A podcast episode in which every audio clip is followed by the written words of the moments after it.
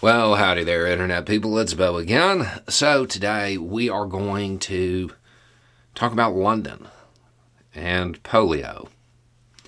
Um, health officials over there have uh, made booster vaccines available for children aged 1 through 9, I think. Uh, it applies to roughly a million kids the reason they're doing this is they have found they found it in the sewage of eight different London boroughs. That's not good news. Now, one of the things that has come up in, in talking about this is people saying, well, you know, they're talking about it, but they don't have cases, or they don't seem to. Like in New York, there's, as far as I know, there's still just the one severe case. But that's kind of how polio works.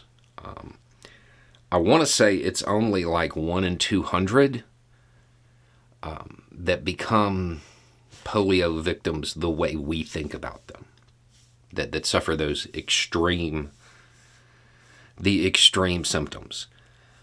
Most don't even know they had it they show no symptoms. So I think the concern among health officials is that right now it's spreading and the severe cases just haven't popped yet. Um, but they don't really know. The, the virus that they found there is genetically similar to the one they found here, but they have no idea how it's connected. They're saying because it was found in eight different boroughs, it is relatively safe to assume that this isn't an isolated thing with one close knit group because it's everywhere. You know, well, not everywhere, it's in eight boroughs. Um, so this tends to be worse in children under five, and health officials there are strongly suggesting that everybody get updated, make sure that the vaccines are up to date, because right now they don't know what's going on.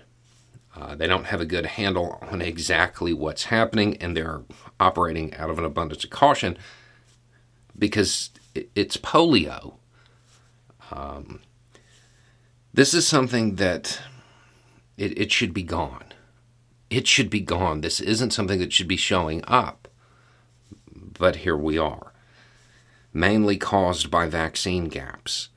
There is uh, evidence that some of this, or at least this strain, might have come from countries where they're still using the oral vaccine, which can lead to shedding. But the vaccines that are used in the United Kingdom and in the United States, they're not the oral vaccine anymore. Um, and they don't have that same issue. So, j- just another reminder make sure your vaccinations are up to date, especially for your kids. Anyway, it's just a thought. Y'all have a good day.